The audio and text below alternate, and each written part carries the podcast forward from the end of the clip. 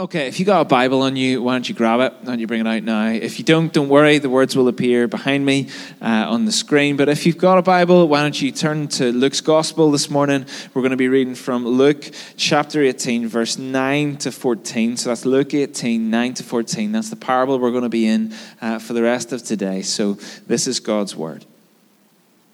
To some who were confident of their own righteousness and looked down on everyone else, Jesus told this parable. Two men went up to the temple to pray, one a Pharisee and the other a tax collector. The Pharisee stood by himself and prayed, God, I thank you that I am not like other people, robbers, evildoers, adult- adulterers, or even like this tax collector. I fast twice a week and I give a tenth of all that I get. But the tax collector stood at a distance. He would not even look up to heaven, but beat his breast and said, God, have mercy on me, a sinner. I tell you that this man, rather than the other, went home justified before God. For all those who exalt themselves will be humbled, and those who humble themselves will be exalted.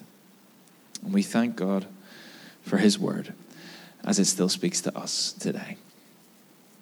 It has been a pretty turbulent week, right? Um, it's a bit Captain Obvious for me to say that this morning, but it has been a pretty turbulent week in the kind of global scale, right?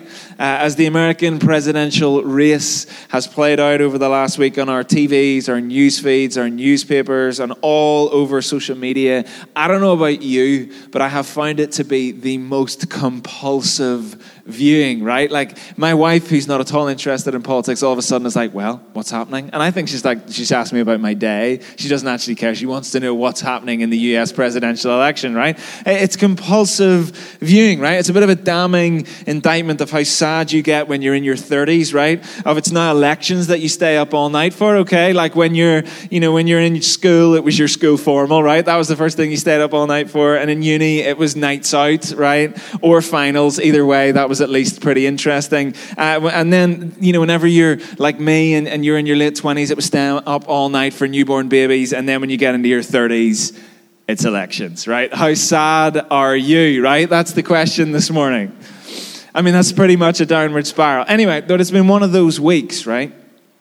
where everyone's screen time is up. I bet if you took your Apple phone out now, scrolled into settings, looked at screen time, it's going to read like some awful number that you're deeply ashamed of and you need prayer ministry for afterwards, right? It's because it's compulsive viewing.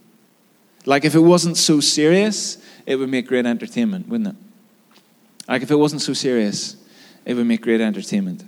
And another thing that falls into that bracket for me, whenever I think about things that are both serious and great entertainment in some level, are court cases, right? Court cases. I find them utterly fascinating, right? For some reason, lots of people find court cases captivating. Through the years, people have clamored to watch them, right? So, big things like the trial of O.J. Simpson, that was like a massive global thing. People tuning in to find out, and the glove doesn't fit, right? If you, if you don't know, you don't know, right? That's the big hinge of the court case, right? The, the trial of O.J. Simpson, the impeachment trial of Bill Clinton, Trump's impeachment that happened, uh, recent Netflix focus on things like the Central Park Five or the trial of the Chicago 7, right? We find them compulsive viewing. Or if your preference is for trash TV, Judge Judy and Judge Rinder, right? We got to slip them in there, right? Even, even my wife, like Joy, uh, about a year ago, went with her friend Laura to a thing called the murder trial, right? They paid something like 80 quid for the privilege of this thing. But anyway, all it was was a conceptual murder trial, right? So it happens in a hotel. There is a murder case. You hear it like it was, you know, they present the evidence, they hear it like they're up in court, and then they sit at your table, and your table is a jury. And then you have to come to the conclusion of, like, you know, are they guilty? Are they not guilty? Apparently, there was some like social experiment element, like so people in Belfast found them guilty, but people in Liverpool didn't. You know, I mean, what does that even say? Anyway, but they all they, had, they paid big money for the privilege of going to a murder trial. We find it compulsive, don't we? Like it's it's a form of entertainment in a way, but very often there is serious business at play. And I say that today, perhaps you're confused why I'm saying that. I'm saying that today because probably the easiest way of coming at the text that we've just read is coming at it through the lens of a court case. Probably the easiest way to look at it and to kind of get the core of what's going on is to come at it thinking context of a court case, right? Like many passages, okay, uh, this chapter in Luke, uh, in Luke 18 is kind of a series of parables. So right before this parable, you have another one. And the parable that comes before this one is the parable of the persistent widow, where a widow continually asks a judge who didn't care much for what people thought of him or had any relationship with God, he asked him repeatedly for justice, like again and again and again and again and again, until eventually the judge caves in and gives the persistent widow justice. That happens right before this parable. And then we roll into the next parable, which is the one we're reading today, which is about the parable of the Pharisee and the tax collector. And on the face of it, you see, it sounds like it's a religious occasion, okay? The scripture says they are going to pray. Really, what that meant, the word prayer was kind of a blanket term uh, in the biblical narrative for worship, for all of worship. So going up to pray really meant just, I'm going to worship, okay? They're going to the temple to pray but in reality, it plays out way more like a court case. I say that because in ancient Jewish culture, the, every case, in a sense, not just the civil ones, right? Like every case had to be brought before a judge by the accuser, right? There was no crown prosecution service. It wasn't that you got nicked on a Friday night and you end up in court on a Monday morning, right? Like that didn't happen. Anything at all from he stole my goat to he murdered my brother ended up in court because the accuser had to bring the accusation before a, before a judge and bring the accusee. So they both had to be there, right? He had to get them up in front of a judge and say, this guy did this. And then they had to present evidence, and a judge would eventually rule in one of their favor. In other words, it was all about presenting, persuading, and eventually prevailing. That's what it was about. And really, that's exactly what's going on here presenting, persuading, and prevailing. Those aren't my three headings for the sermon, by the way. You see, the parable is about prayer on the face of it, okay? It sounds like it's about prayer. The prayer that, in one sense, the Pharisee makes, and, and, and then the different prayer that the tax collector makes. In one way, you could say that the parable was about prayer, but really, it's not. Really, it's about something much deeper and much more significant than that. You see, the intro gives the clue. Verse 9 To some who were confident of their own righteousness and looked down on everyone else, Jesus told this parable. This parable is about righteousness. That's a Christian term. It's one that you don't really hear anywhere else out in the world. Uh, you hear it in church and nowhere else. And somehow the Pharisee has made this righteousness into some sort of contest, right? Hence the court case thing. He's made it into like a contest for how good you are or you aren't. And that's not what it's about. Picking underneath the surface and it's pointing to our relationship with God. So, what does this parable have to say about the kingdom and how we are to live? If you're just in today for your first time at church, we've been walking through a series uh, called The Kingdom of Heaven is Like. That series has dug into Jesus' chosen method of talking about what the kingdom was like, and Jesus' chosen method was parables, was stories. Some of them a little bit strange, some of them pretty obvious, some of them massively countercultural in, in how they kind of came at a question, but all of them stirred people to make a response in their heart. That's what Jesus was doing every time. He didn't give people the option to walk away and go, oh, cool story, right? That wasn't what Jesus did. He forced people to make a decision about what they thought about the kingdom, and he's doing the same today. And I think today's parable says two things that I feel are especially timely in the moment that we're in right now. And I think it's these, right? I think Jesus is talking about humility in a world of self and talking about justification in a world of judgment. The First is that he's talking about humility in a world of self. This is how the parable reads, okay? Two men went up to the temple to pray, one a Pharisee and the other a tax collector. The Pharisee stood by himself and prayed, God, I thank you that I am not like other people, robbers, evildoers, adulterers, even like this tax collector. I fast twice a week and I give a tenth of all that I get.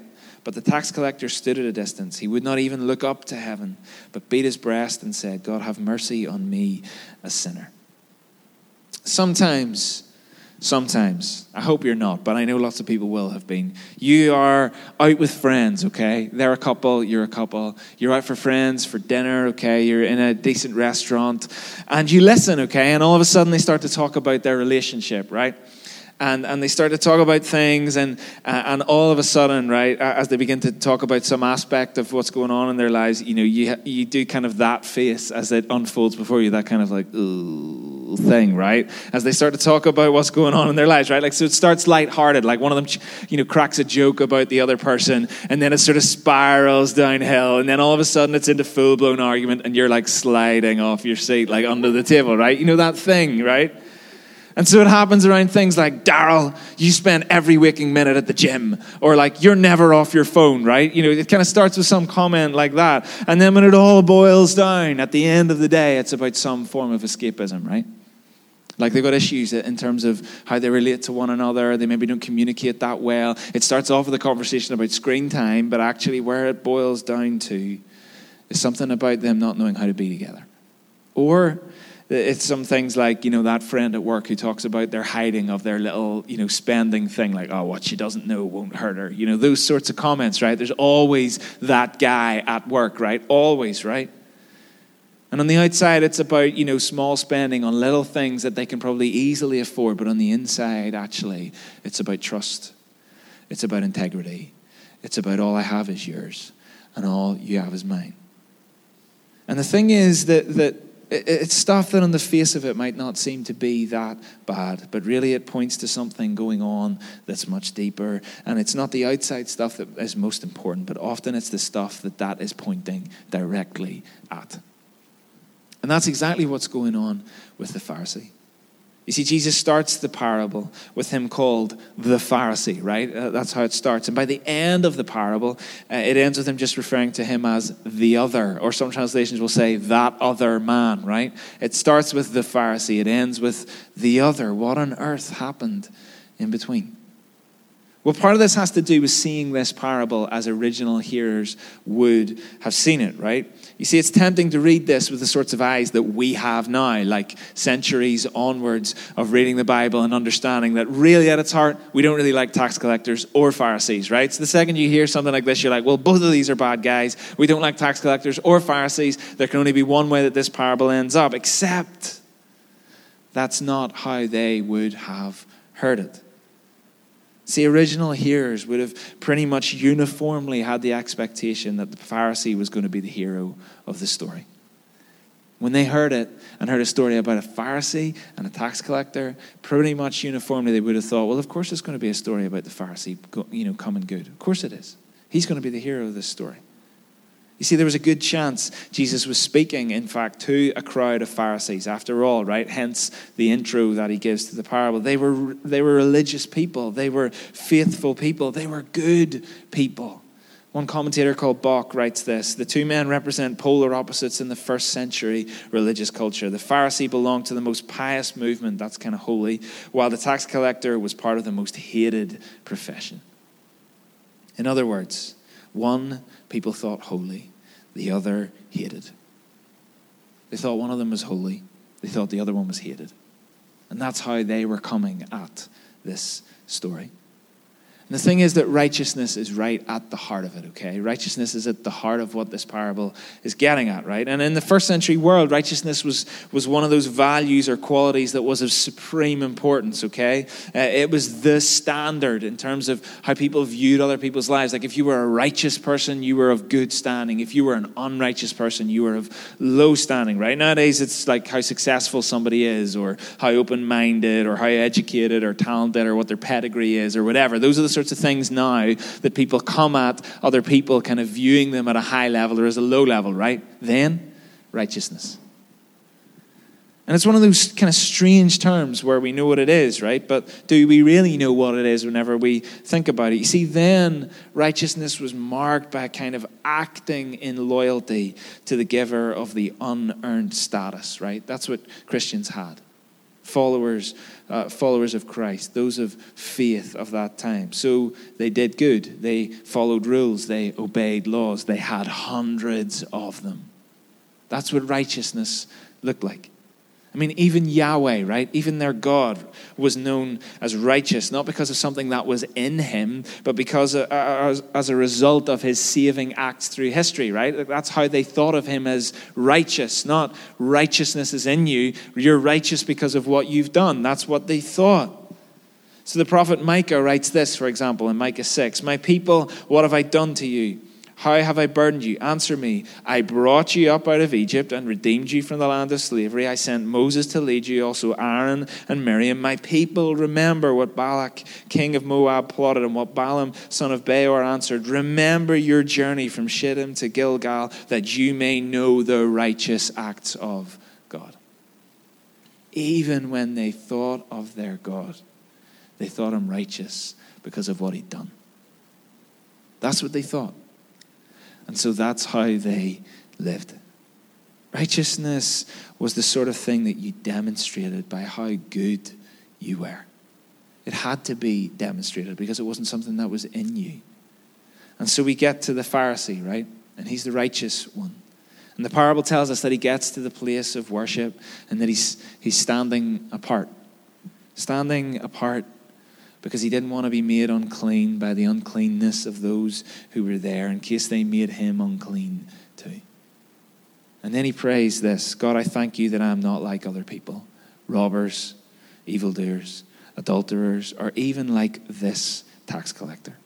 I fast twice a week and I give a tenth of all that I get. Standing apart because he doesn't want to be close. He doesn't want to be made unclean by their uncleanness. And then he prays like this or as one biblical commentator writes, the Pharisee's prayer is so laden with self congratulation that it can hardly get off the ground, let alone wing its way to the listening ear of God. It's all about Him, isn't it? When you read that prayer, it's all about Him. The thing is, though, nothing that he did was actually worthy of being shut down. I know that may come as a shock, but in uh, the original culture, nothing that he prayed there was actually worthy of being like censored, okay? Why do I say that? I say that because it pretty much fell within the culture of religious types of the time. For example, Deuteronomy 26, 13 to 15, it commands the Israelites after they tithe to speak to the Lord and tell him how they have obeyed his commands and how they have not disobeyed other ones. It was how they were meant to talk to God. And that's pretty much exactly what he does. He's just doing what Pharisaic culture was.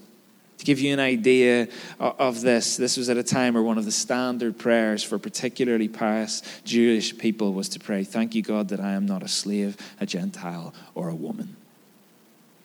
It was one of the standard prayers of particularly pious Jews. That's what they prayed. And that's exactly what he does, right? He's not doing anything wrong in terms of the culture of that time. Thank you, God, that I'm not like them. This is all the things that I have done. It's like that line, right, that Bono sings in uh, the Band Aid Christmas single, right? Whenever he sings, But tonight, thank God it's them instead of you.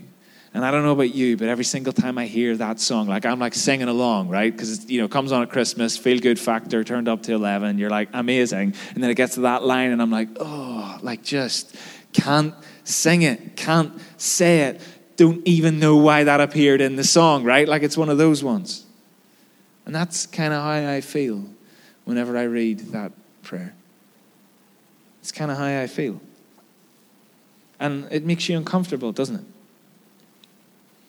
And it's that that Jesus takes issue with.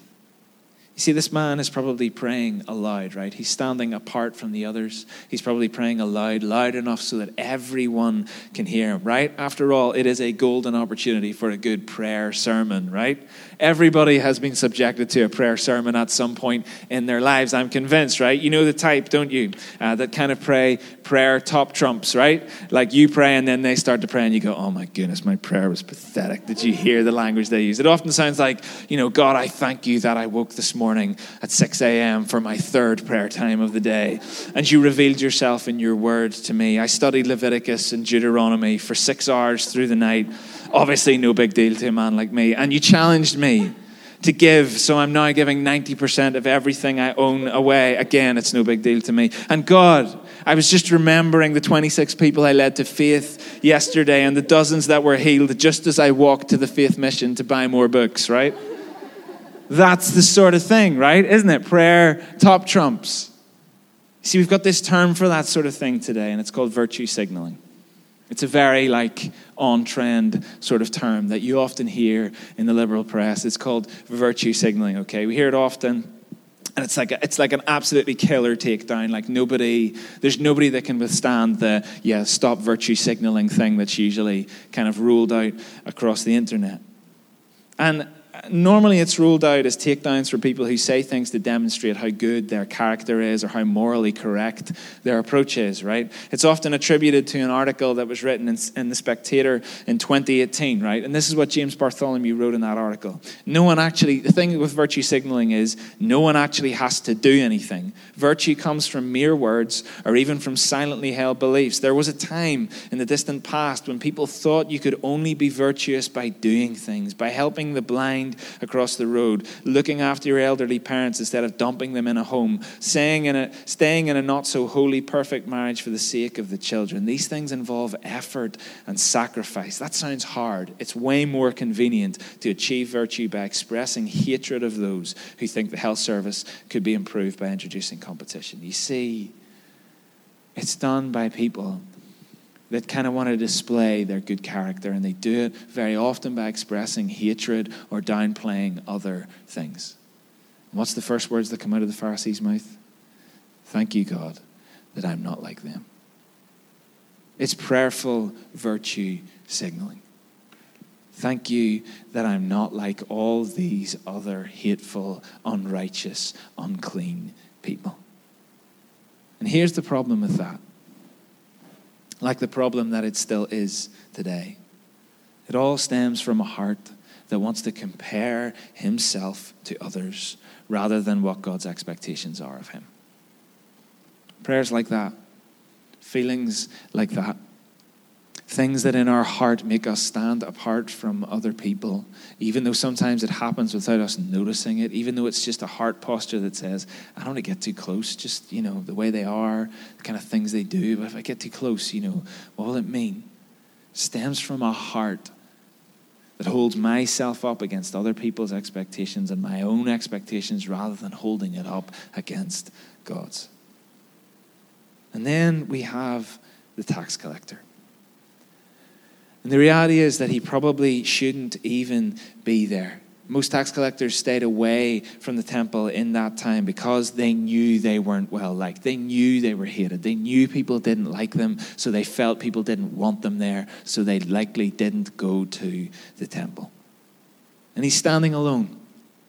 But he's not standing alone because he thinks himself too high and above everybody else. He's standing alone because he thinks himself too low because he thinks himself undeserving of the God that he meets there. But the tax collector stood at a distance. He would not even look up to heaven, but beat his breast and said, God, have mercy on me, a sinner. He's standing apart because he's ashamed. He's standing apart because he knows what he's done. He's standing apart because he knows who he is. And there is the humility of the kingdom right there.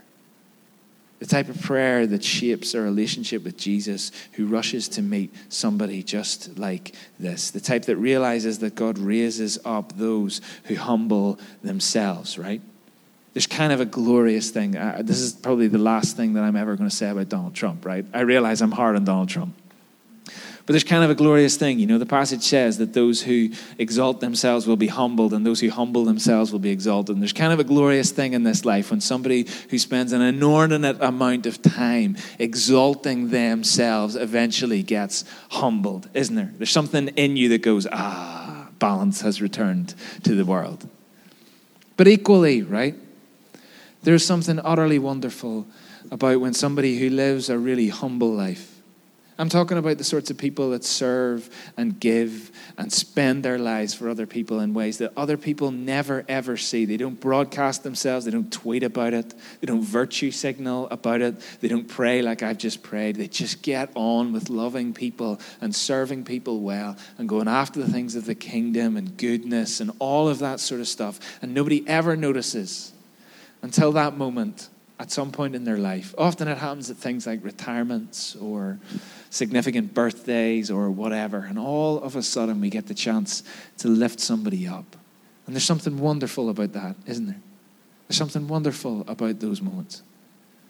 The Lord says, Everyone who lifts themselves up, exalts themselves, will be humbled. And those who humble themselves will be exalted. Here's the thing, though that's not the culture of the world in which we live, is it? We live in a time characterized by selfies and every method of broadcasting ourselves to the world that is, uh, that is possible to have. It's never been easier. And we as a world seem to want to take every single opportunity we have to tell other people how good and righteous and morally correct and all of that that we are. So when we come to our relationship with God, we come to Him like that too, don't we? Broadcasting ourselves, our plans, our stuff, what we want to do. It's almost like we pray prayers out of a heart of God. Don't disappoint me on this one, right? And yet, the call is to humility in a world of self. The sort of humility that is more marked by what we do than what we say, that doesn't care who sees or doesn't, that doesn't care who hears it. You know, the thing is that whichever attitude reflects our relationship with God in this life, the opposite will characterize our status in the next sort of attitude that characterizes our relationship with God in this life will characterize our status. The opposite of that will characterize our status in the next. So the question is today what does that look like? How does that look for you? See, we read earlier on from that passage from Micah where the Lord almost talks to his people through the prophet about his righteous acts, okay? He's trying to remind them, okay? Walk in step with me because this is the sort of God that I am, right? And right after he tells them about all of those things that he's done through history, then right at the end of that little block, he says this And what does the Lord require of you? Bearing in mind what the Lord has just told them he's done for them rescued them from slavery and oppression, brought them out of desperate circumstances, given them uh, land and a place and all of that stuff. And then what does the Lord require of you? To act justly and to love mercy and to walk humbly with your God. The kingdom looks like humility in a world of self. Does that look like your life right now? Does that look like it? Because the sort of attitude that we have towards God, will, the opposite of which will characterize our relationship and our status with Him in the next. This parable points to humility in a culture of self, but secondly, it points to justification in a world of judgment. This is what it says in those last few verses, okay? But the tax collector stood at a distance. He would not even look up to heaven, but he beat his breast and he said, God, have mercy on me, a sinner. And then Jesus says, I tell you that this man, rather than the other, went home justified before God. For all those who exalt themselves will be humbled, and those who humble themselves will be exalted. So we started today talking about the idea of a court of law, right? And the whole point of that process in the legal courts is for the outcome eventually to be found in your favor, isn't it? Like you go into that process believing, hoping, trusting that the process will do what it's meant to do, and at the end, the outcome will be in your favor, right? And that's exactly what this section is all about. See, the Pharisee had been praying, and it was all about him, but in many ways, he's just doing what other people did, right? But it was more than just what he said, okay? He did more than that in terms of his actions, okay? He talks about fasting too. He says, I fast twice a week, right? And the thing is that in those times, Pharisees, okay, and bear in mind, Pharisees, they were the like pious ones. We're not even talking about just everyday Jewish people. We're talking about like the pious ones, right? Like the really religious ones, okay? In those days, they were required, or they, if they chose, but they were kind of required to, they, they, were, they chose to fast two days before and after each of the three main feasts that happened in the year. So, easy maths is that's 12 days fasting a year. What does this guy say? I fast twice a week, right? Twice a week, every week of the year, right? He is telling other people, broadcasting aloud, look at me, guys, I fast nearly 10 times as much as even the most religious people do. And then again with his giving, okay? Uh, tithing at the time, Pharisees were required to tithe grain, oil, and wine. Or sorry, grain, yeah, grain, oil, and wine, okay? But he tithes everything he owns. Surely God and everyone else that can hear me right now couldn't fail to be impressed with how holy I am, right? That's essentially what is happening here. Surely it would be enough. Surely God would find in my favor. And yet, it won't be. It won't be. Because Jesus changes the nature of our relationship with God forever. Jesus changes the relationship of our, that changes the nature of our relationship with God forever. So much so that it's not anymore about just how good you are at abiding by the rules and the laws and all of that stuff. Jesus changes it entirely. Just look at the tax collector for a moment. We're told that he beats his breast, right? This, is, this might seem like a strange thing, but actually, this is deeply significant, okay? It's significant because this is not something that traditionally men did in that time. It was something that women did. Women being seen as more emotional than men. Women beat their breast. Men didn't do that, okay? And if a man did, it was only in the case of a really significant, deeply moving, deep anguish, deepest feeling, okay? So, for example, the only other time that you'll find it in the Bible is in Luke 23, and it's the people's reactions that Jesus' death when they realized what happened and who he really was. People saw that Jesus had died. And they look up and go, That truly was a righteous man. They beat their breast and they walk away. This is what the tax collector does when he's in the presence of God in the temple. And then we have the prayer, right? And it's a genuine and from the from uh, as much from the heart as it possibly gets. When I used to work for Alpha, um, many people love the Alpha course, but lots of other people don't love the Alpha course. Okay, why? I have no idea. But some people don't love it. Okay, and one of the things that would often get said, particularly if I went to like quite conservative churches uh, and tried to talk to them about Alpha, they would very often say this one line, which was told again and again and again. I heard it like 50 times while I worked for Alpha, and it was this: Alpha doesn't teach repentance right? They would say that again and again. Alpha, see, my problem with Alpha is it doesn't teach repentance. And in many ways, I would always say to people, you can't, right? You can't teach repentance. There's no possible way to do that, okay? I say that as much as myself, but also with the case study that is the four year old terrorist that lives in my house, okay? You can't teach repentance, okay? You can't do it. You can only talk about it, you can only demonstrate it yourself to her, but you can't teach someone how to have a heartfelt sense of, I messed up. I'm sorry. I did wrong. You can't teach that sort of thing. And yet, when that four year old terrorist realizes that she's done wrong, that she's hurt us, or at this moment in time, has frequently hurt her baby brother, the brokenness is real. The brokenness is honest.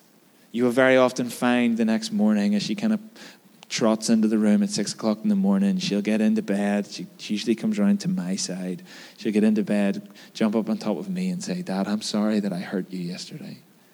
I'm sorry that I hit Levi, or I'm sorry that I did, you know, whatever else that she does. It's real. The brokenness is real. And it's the same as the dozens, if not hundreds of times. Uh, I've been particularly on Alpha weekends and watched as the Holy Spirit came into people's lives, watched as He started to flood their lives with the life of heaven. Something good came into them. And as that good thing comes in, you begin to realize just how low and how bad and how rotten various parts of your life are. And I've watched as those dozens, if not hundreds, of people wept, particularly. That's the reaction I would say I've experienced more than any other on Alpha weekends. Just brokenness, just tears. Just the truest sense, not just of who God is in His goodness and in His faithfulness and in His love and in His mercy, but also the truest sense of who we really are. It looks like this. It looks exactly like this. And this is how Jesus changed things forever. Because something in the small faith of a man who probably shouldn't be here gets through to the great heart of God. Something in the small faith of a man who's probably somewhere where nobody wants him to be, probably thinks he's dirty. I mean, the, the Pharisee names him by name, right? Thank you that I'm not like this guy. Something in his small faith interacts with the great heart. Okay, but he doesn't even offer. I mean, there's technicalities to this too, right? I know we get bored with technicalities, okay, but he doesn't even offer a sacrifice, right? That's kind of a big deal in the time too. Uh, uh, you're meant to, okay? When you bring, you kind of confess your sins and all that stuff, you're meant to offer a sacrifice, an atonement for your sins. That was kind of part of the deal in the temple, right? He doesn't do it. And in Pharisaical law, that means you don't bring the sacrifice, you don't get the atonement, right? That's kind of part of the contract that goes on. And yet, Jesus says, it's still enough. He's still justified. Jesus still finds that the outcome is on his side. One commentator called Herzog writes this If the tax collector is justified by a mercy as unpredictable and outrageous as this, then who could not be included? See, this wasn't an easy thing to hear. I realize I'm talking about grace. I'm talking about mercy today. I'm talking about the sense of humility and brokenness that needs to be in our lives if we're going to manifest the life of the kingdom in us and see it happen in the world at large. I realize that that is not often an easy thing to say, right? It wouldn't have been easy for them. What do I mean? I mean that just because the tax collector is justified wouldn't have made it easy to identify with him, right? In the end of the day, he was still a tax collector. So even though God goes, this guy did the right thing, he'll be justified, you haven't got the crowd going, yes, make us all like the tax collector. They're looking on going, like that guy? I can't be like that guy. He's a tax collector. And just because the Pharisee gets rebuffed, doesn't mean that he doesn't have admirable qualities about him either. Still a good person. Most of the people there would probably have seen him afterwards, still trot off to prayer, still trot off to fulfill the law, still trot off to do good things day in and day out, just because God says, don't be like this, doesn't mean that there weren't good things about him. This is one of those parables, right? Where Jesus does this thing where normally in, in some of the parables, Jesus will give examples, right? So in the case of the seeds, you know, he gives the different seeds, and basically it's like, don't be like those ones, but be like this one. The one that springs up, bears good fruit, you know, whatever he says, fivefold, thirtyfold, you know, whatever, a hundredfold. Uh, you want to be like that, right? But this is one of these parables where Jesus doesn't do that. You see, he gives you a tax collector, and people were listening, going, I don't want to be like him. And he gives you a Pharisee, and you go, Well, Jesus says, don't be like him. So, who am I to be like? What does this look like? This is a mercy wilder than anyone could imagine. This was a grace that broke down barriers that anyone could ever have imagined. So wild that we struggle with it too sometimes, that he or she could be accepted, could be justified. Like him, that guy, That it doesn't matter what's going on on the outside or how things appear. It's the, the humility in the world of the heart that he's looking for. Because if we live with humility in a world of self, we might know justification in a world of judgment. And we do live in a world of judgment, don't we? We're judged for and by others for all sorts of things. It's never been easier to judge people for you know the things you've done in your life because you've almost certainly posted them all on social media. So like years later, you know, somebody will dredge something on and be like, "Uh oh, you went to a fancy dress party dressed like that, right?" You know, they pull them up later on. You're judged for the clothes that you wear, the brands, how eco-friendly they are. You know, you got Primark on. Well, you're just you're just accepting child slavery. You know, that sorts of things that people do these days.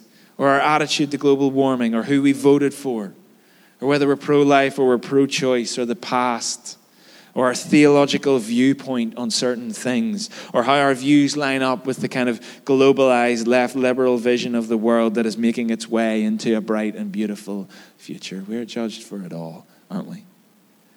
But often, if I'm honest, the greatest sense of judgment comes from in here, doesn't it? The greatest sense of judgment in our lives comes from inside, doesn't it? It's the voice that when we go home, and we're on our own at night time, we begin to kind of cycle through our days, conversations that we've had, stuff that we've done, stuff we've said.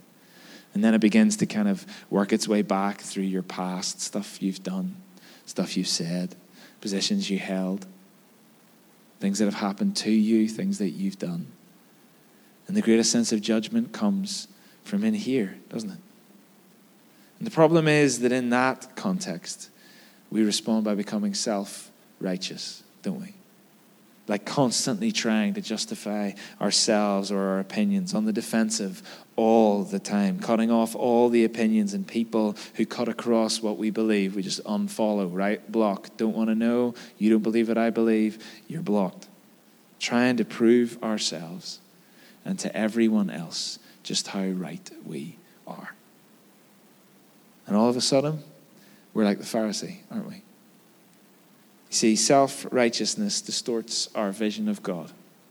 If we live a self righteous life, we distort our vision for God, whether we mean to or we don't. You see, first, it, it, it distorts our vision of God Himself, right? Because we think that we're doing pretty good, don't we? Like, I'm doing all right on my own. I'm a decent person. I do this, that, and the other. I serve in the church. You know, you kind of get that, right? Like, if uh, very often if I talk to neighbors and, and they kind of they're not Christians, they'll say, Oh, you know, you do an awful lot around the church. Oh, that's awful good. You know, they say things like that, right? You're like, No, like the life of heaven lives in me. You know, and then you're like, Oh, you're awful good. I saw you taking out Gary's bin there the other day. That was awful good of you. You know, those sorts of things, right?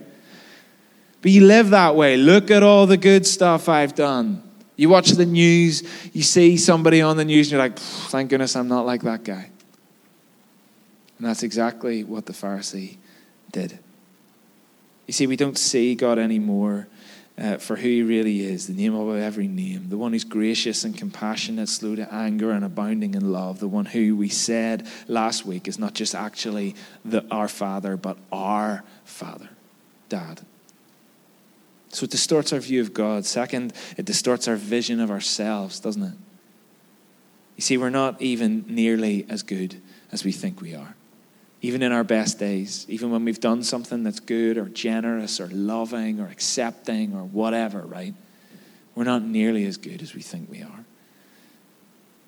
But also we're not we're not beyond being saved. There's nothing we can do to be beyond being saved. Saved by the gift of right relationship. That's what righteousness really means, right? Righteousness to them in that day meant, you know, the saving acts or the good things that you did in response to the saving acts of God, right? That's what righteousness meant. Righteousness to us, because of Jesus, is right relationship with Him. And finally, it distorts our vision of others. So we end up saying and believing in our hearts that, thank you, God, that I'm not like them. And yet, beyond the surface is someone who might desperately know that they aren't all the outside suggests they are. Someone desperate to know the love of Jesus in their lives. If only we could be humble. I feel all the time, you know, in the world that we live in where church leaders all of a sudden end up broadcasted for their opinions on this, that, or the other thing, whether it's in this country or in the other countries of the world. That I just wish, more than anything else, one of the things that characterized how we were perceived and how we, we are on screen and how we are as people see you in the workplace and in your family and in your friendship groups was firstly humble Someone who's willing to lead a life of self sacrificial love for other people, willing to put other people first, willing to do it even if nobody notices and no one ever knows. Willing to be humbled that one day they might be exalted. If only we could be humble and know in our hearts that Jesus still finds in our favor. That's the justification that happens here, right? Because at the end of this parable that feels like a court case, and the watching crowd were probably thinking at the end, oh, of course it's going to find in the Pharisees' favor. He's the good guy, right? That actually what they find is that God finds in the favor of the one who humbles himself, the one who beats his breast, the one who stands apart because he thinks he's not worthy of God's love, but yet he is the one who finds it. You know that last line, this one went home justified is perhaps one of the most hopeful verses in the whole Bible. Because it means that even the most maligned, the most hated person in all of the culture of the time, someone who shouldn't be there, who wouldn't even have been wanted there, can simply and honestly humble themselves. And in so doing, find that God would find in their favor. Because that means that there is hope and life available to every single one of us in here today and every single one out there today.